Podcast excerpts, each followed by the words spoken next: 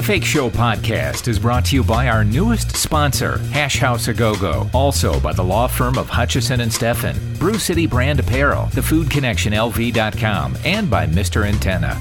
Well, my next guest, Gregg Rolie, was a founding member of Santana, appearing with them at Woodstock in 1969 and singing lead on such hits as Black Magic Woman, Oye Como Va, and Evil Ways. Of course, he was also an original member of Journey, and now, for the first time in decades, Gregg has reunited with Carlos Santana, Neal Schon, and the others for a brand new album, Santana 4. Got Gregg standing by right now. Gregg, how you doing?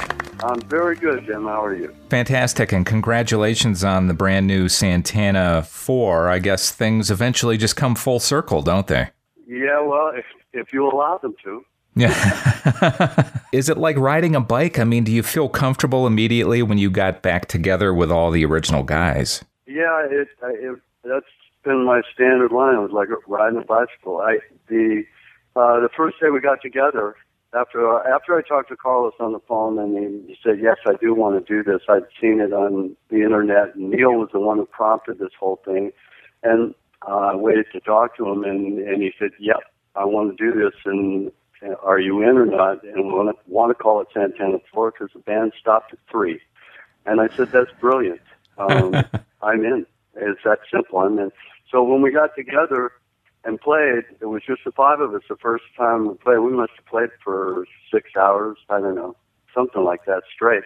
And it was a great experience, and a lot of that jamming ability of these particular musicians just popped out.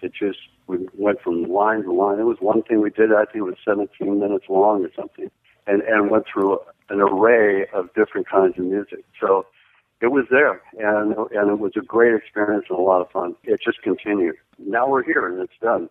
Gregg, when you were a kid and you were going to college, I think that's when you met Carlos. Did you have was it a tough choice at all to join the band or to continue your education? Yeah, it was. Because I was going to college, I was going to possibly be an architect. But I did music on the side. It was a lot of fun. And I met up with Carlos, and he was doing exactly what I would want to do, which play his own music, his own style. And I was not very good at playing other people's music, just copying it. It doesn't interest me. And making it your own is another story, which incidentally is exactly what happens with Ringo Starr. Yeah. It's a band, and that's why it's fun. Anyway, so getting together with Carlos back then, my biggest concern was losing my school deferment to stay out of Vietnam. And I went to 1A, and I had to go to several meetings with the military and physicals and all that stuff, and it was unnerving. And then I finally got out of it. But I made the choice to get it. My dad told me, go grab something.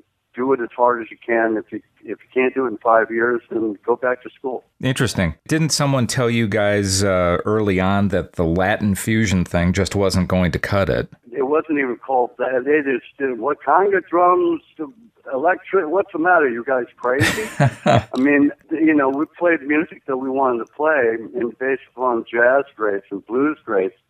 And it wasn't a San Francisco band. It was more international. And we thought that way. We thought about the whole world, hoping to get across the street. And so it's kind of the way we went about it. It was, we played what we wanted to play with people in mind. And it took, we caught a generation of people and since then caught 4 or 5 generations. I mean, it's an amazing kind of music. It's like blues. It doesn't go away. Yeah.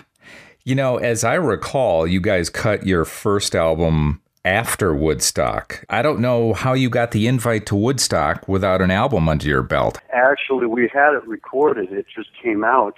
It was actually the perfect merchandising trick of playing the biggest show known to man and have your record come out like the following week or whatever it was. And, it was perfect. And we had already recorded it, but that's amazing that we did get to play there. And that was done by Bill Graham. He got us in there. Michael Lang told me he wanted to he asked Bill for his help because this thing started to get out of control. And Bill said, Michael told me this. Bill said, yes, I'll do it, but you must have Santana. Nice. He goes, who's Santana? Santana? Sent him a tape. He goes, okay, fine. And that's how we got in it. Well, and Graham gets you on Carson, Ed Sullivan. He brings you the song Evil Ways. Pretty good connection, wasn't he?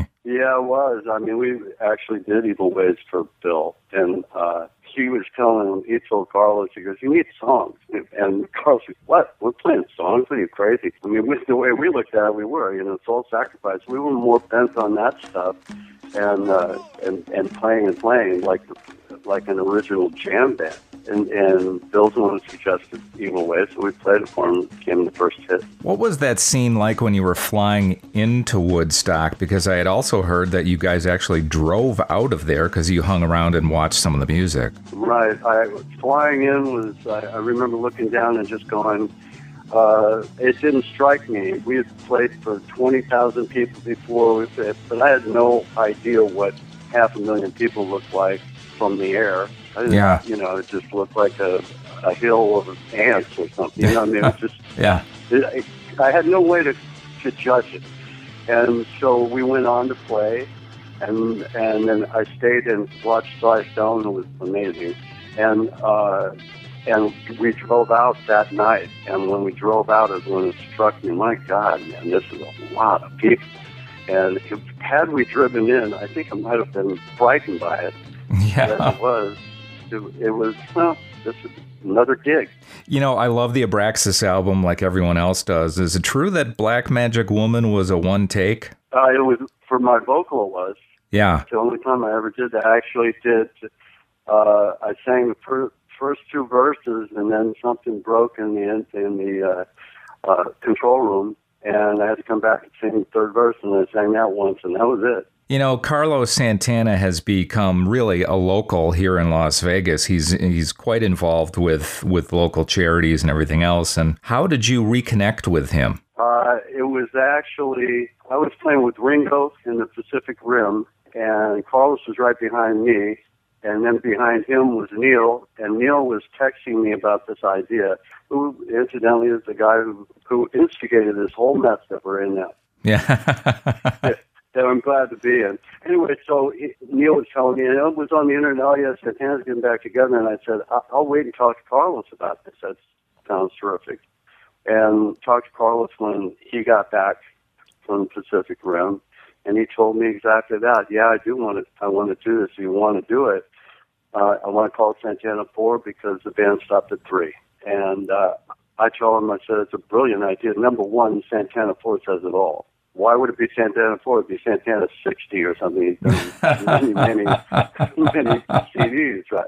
So it's a brilliant strategy, and true, and which is why it makes it really cool. And then we got together, and it was amazing. I can't wait to hear the first single, Anywhere You Want to Go, written by you, and the new album, Santana 4, at Amazon.com and at iTunes. Gregg, I'm really looking forward to it, as everyone else is, and it was just really nice talking to you. Thank you very much. Good luck with it. All right, thank you. Bye-bye. All right, bye-bye. You know, you can also get a ton of info at gregrolie.com. That'll have tour dates, new music, and new videos, and a nice job getting everybody together, Neal Schon.